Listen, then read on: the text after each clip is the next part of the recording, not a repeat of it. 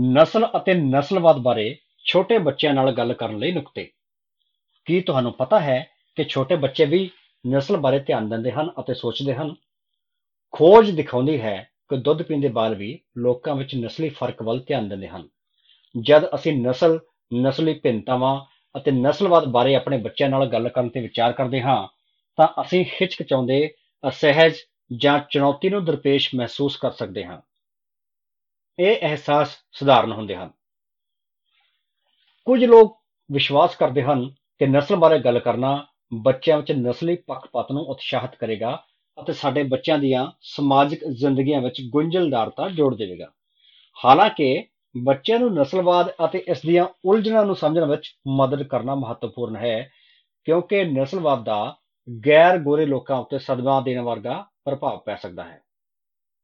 ਨਸਲ ਬਾਰੇ ਖਾਮੋਸ਼ੀ ਨਸਲਵਾਦ ਨੂੰ ਹੋਰ ਪੱਕਾ ਕਰਦੀ ਹੈ।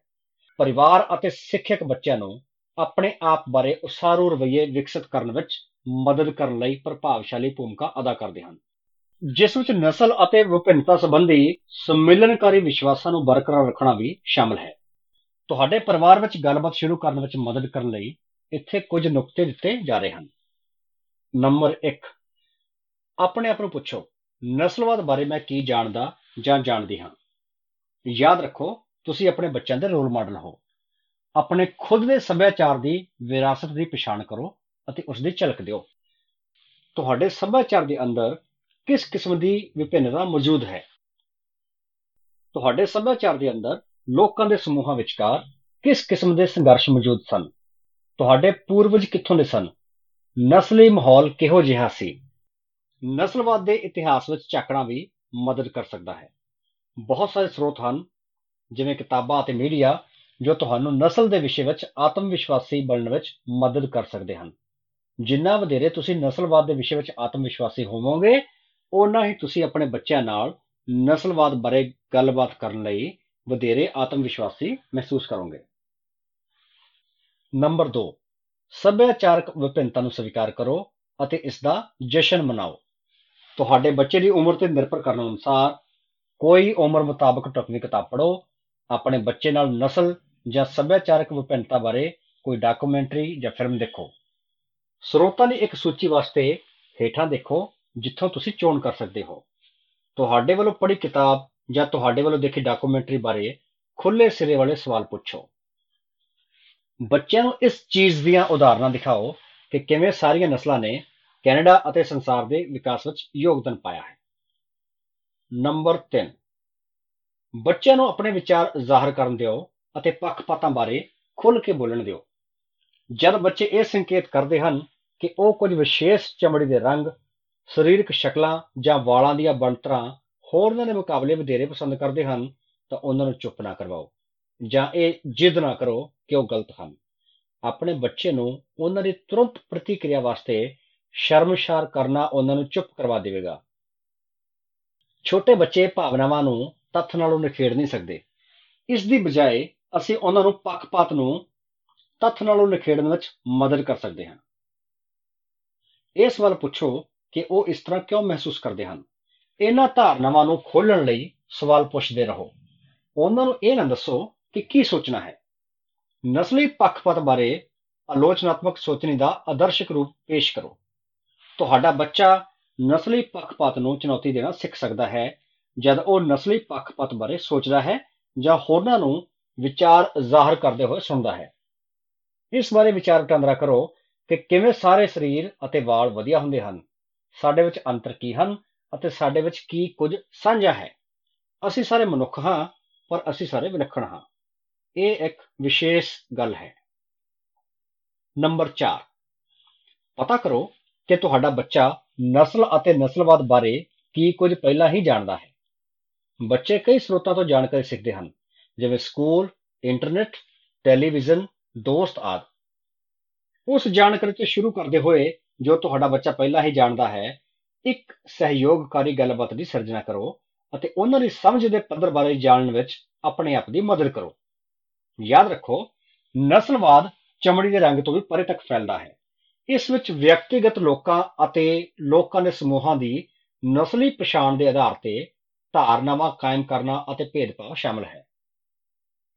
ਇਸ ਵਿੱਚ ਸਿਰਫ ਚਮੜੀ ਦਾ ਰੰਗ ਸ਼ਾਮਲ ਨਹੀਂ ਹੁੰਦਾ।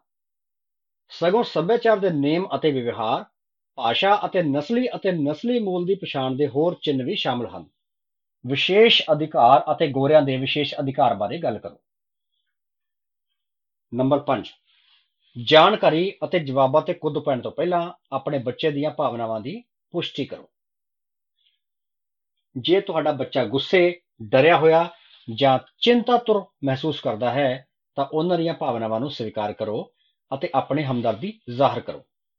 ਇਹ ਕਹਿਣ ਦੀ ਕੋਸ਼ਿਸ਼ ਕਰੋ, ਇਸ ਤਰ੍ਹਾਂ ਮਹਿਸੂਸ ਕਰਨਾ ਵਾਜਬ ਹੈ। ਇੱਕ ਹੋਰ ਉਦਾਹਰਨ ਹੈ, ਲੋਕਾਂ ਨੂੰ ਹੋਰਨਾਂ ਪ੍ਰਤੀ ਨੀਚ ਬਣਦੇ ਹੋਏ ਦੇਖਣਾ ਜਾਂ ਸੁਣਨਾ ਡਰਾਉਣਾ ਹੁੰਦਾ ਹੈ। ਨੰਬਰ 6 ਸਾਫਗੋਈ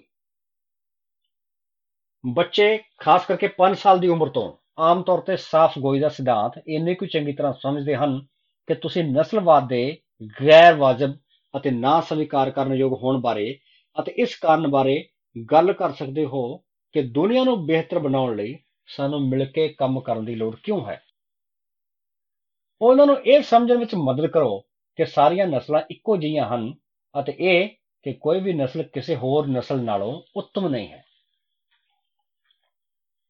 ਨੰਬਰ 7 ਮੈਨੂੰ ਨਹੀਂ ਪਤਾ ਕਹਿਣ ਵਿੱਚ ਕੋਈ ਹਰਜ ਨਹੀਂ।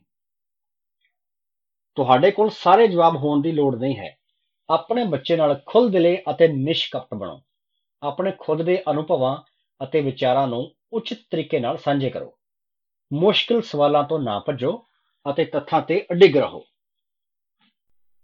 ਆਪਣੇ ਬੱਚੇ ਨੂੰ ਵਰਣਨ ਕਰੋ ਕਿ ਬਾਲਗ ਹੋ ਕੇ ਵੀ ਅਸੀਂ ਅਜੇ ਵੀ ਸਿੱਖ ਰਹੇ ਹਾਂ ਅਤੇ ਅਸੀਂ ਵੀ ਖਰਾਬ ਫੈਸਲੇ ਲੈ ਲੈਂਦੇ ਹਾਂ। ਅਹਿਮ ਚੀਜ਼ ਹੈ ਸਾਡੀਆਂ ਗਲਤੀਆਂ ਤੋਂ ਸਿੱਖਣ ਦੀ ਕੋਸ਼ਿਸ਼ ਕਰਨਾ ਅਤੇ ਇੱਕ ਬਿਹਤਰ ਵਿਅਕਤੀ ਬਣਨਾ। ਨੰਬਰ 8 ਆਪਣੇ ਬੱਚੇ ਨੂੰ ਵੱਖ-ਵੱਖ ਸੱਭਿਆਚਾਰਾਂ ਅਤੇ ਨਸਲੀ ਮੂਲਾਂ ਨਾਲ ਸੰਪਰਕ ਕਰਵਾਓ। ਦੁਨੀਆ ਵਿੱਚ ਲੋਕਾਂ ਦੀ ਵਿਭਿੰਨਤਾ ਅਤੇ ਦ੍ਰਿਸ਼ਟੀਕੋਣਾਂ ਪ੍ਰਤੀ ਆਪਣੇ ਬੱਚੇ ਦੀਆਂ ਅੱਖਾਂ ਖੋਲੋ ਆਪਣੇ ਬੱਚਿਆਂ ਵਾਸਤੇ ਉਹ ਕਿਤਾਬਾਂ ਖਰੀਦੋ ਜਾਂ ਲਾਇਬ੍ਰੇਰੀ ਤੋਂ ਉਧਾਰ ਲਓ ਜੋ ਗੈਰ ਗੋਰੇ ਲੋਕਾਂ ਬਾਬਤ ਹਨ। ਅਗਲੀ ਵਾਰ ਜਦ ਤੁਸੀਂ ਕੋਈ ਮੂਵੀ ਦੇਖਣ ਦਾ ਫੈਸਲਾ ਕਰਦੇ ਹੋ, ਤਾਂ ਅਜਿਹੀ ਮੂਵੀ ਦੀ ਚੋਣ ਕਰੋ, ਜਿਸ ਦਾ ਮੁੱਖ ਪਾਤਰ ਗੈਰ ਗੋਰਾ ਵਿਅਕਤੀ ਹੋਵੇ। ਇਤਿਹਾਸਕ ਸਥਾਨਾਂ ਦੀ ਯਾਤਰਾ ਕਰੋ, ਨਵੇਂ ਸਥਾਨ ਅਤੇ ਲੋਕ ਦੇਖੋ। ਯਾਤਰਾ ਕਰੋ ਅਤੇ ਆਪਣੇ ਬੱਚਿਆਂ ਨੂੰ ਹੋਰ ਭਾਈਚਾਰਿਆਂ ਦੇ ਸੰਪਰਕ ਵਿੱਚ ਲਿਆਓ, ਜਿਨ੍ਹਾਂ ਦੀ ਹੋ ਸਕਦਾ ਹੈ ਉਸ ਭਾਈਚਾਰੇ ਵਿੱਚ ਪ੍ਰਤੀਨਿਧਤਾ ਨਾ ਹੋਵੇ, ਜਿਨ੍ਹਾਂ ਵਿੱਚ ਤੁਸੀਂ ਰਹਿੰਦੇ ਹੋ। ਇੱਕ ਵਿਸ਼ਾਲ ਸੱਭਿਆਚਾਰਕ ਤੌਰ ਤੇ ਭਿੰਨਤਾ ਭਰੇ ਸਮਾਜਿਕ ਨੈਟਵਰਕ ਨੂੰ ਕਾਇਮ ਰੱਖਣ ਦੀ ਕੋਸ਼ਿਸ਼ ਕਰੋ ਅਤੇ ਆਪਣੇ ਬੱਚਿਆਂ ਨੂੰ ਵੀ ਭਿੰਨਤਾਵਾਂ ਭਰੇ ਦੋਸਤਾਂ ਦੇ ਦਾਇਰੇ ਰੱਖਣ ਲਈ ਉਤਸ਼ਾਹਿਤ ਕਰੋ। ਜਿੰਨਾ ਵਧੇਰੇ ਤੁਹਾਡੇ ਬੱਚਿਆਂ ਦਾ ਵਿਭਿੰਨਤਾ ਨਾਲ ਸੰਪਰਕ ਹੋਵੇਗਾ ਉਨਾ ਹੀ ਉਹਨਾਂ ਦੇ ਬਹੁਤ ਸੱਭਿਆਚਾਰਕ ਕਿਰਿਆਵਾਂ ਅਤੇ ਅਨੁਭਵਾਂ ਵਿੱਚ ਸ਼ਾਮਲ ਹੋਣ ਦੀ ਸੰਭਾਵਨਾ ਵਧੇਰੇ ਹੋਵੇਗੀ ਅਤੇ ਉਹਨਾਂ ਹੀ ਉਹ ਆਪਣੀ ਸੋਚਣੀ ਅਤੇ ਹਸਤੀ ਵਿੱਚ ਵਧੇਰੇ ਸੰਵੇਦਨਕਾਰੀ ਬਣਨਗੇ।